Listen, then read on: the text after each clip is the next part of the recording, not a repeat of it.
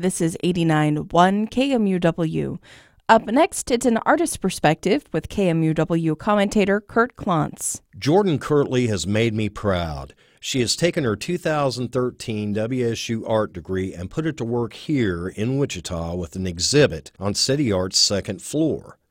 Miss Kirtley calls her exhibition Open It and explains that it is an interactive invitation to each viewer to peek inside of her life and experience her personal moments, memories, and experiences.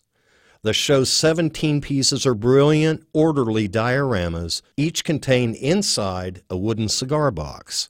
The dioramas are made of nicely painted, thick, intricately cut paper. A work titled Delicates features two hand constructed coin operated washing machines side by side. One appears to be washing a detailed human heart.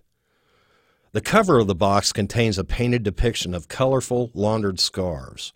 Another, Grandma's House, features a stunning hand constructed red couch flowered wallpaper, and a garden of beautifully cut flowers. There are six works depicting colorful planets like Saturn that appear inside boxes encrusted with shiny black slag sand, which almost looks like glitter. Other works like Boy Bye, Sweet Dreams, and Nothing Has Changed offer a sense of want, loss, and heartache. This thoughtful little show is nicely presented with hot low lights and gray gallery walls, which make Miss Kirtley's colors pop. Jordan Kirtley is a young artist who is growing and on the move.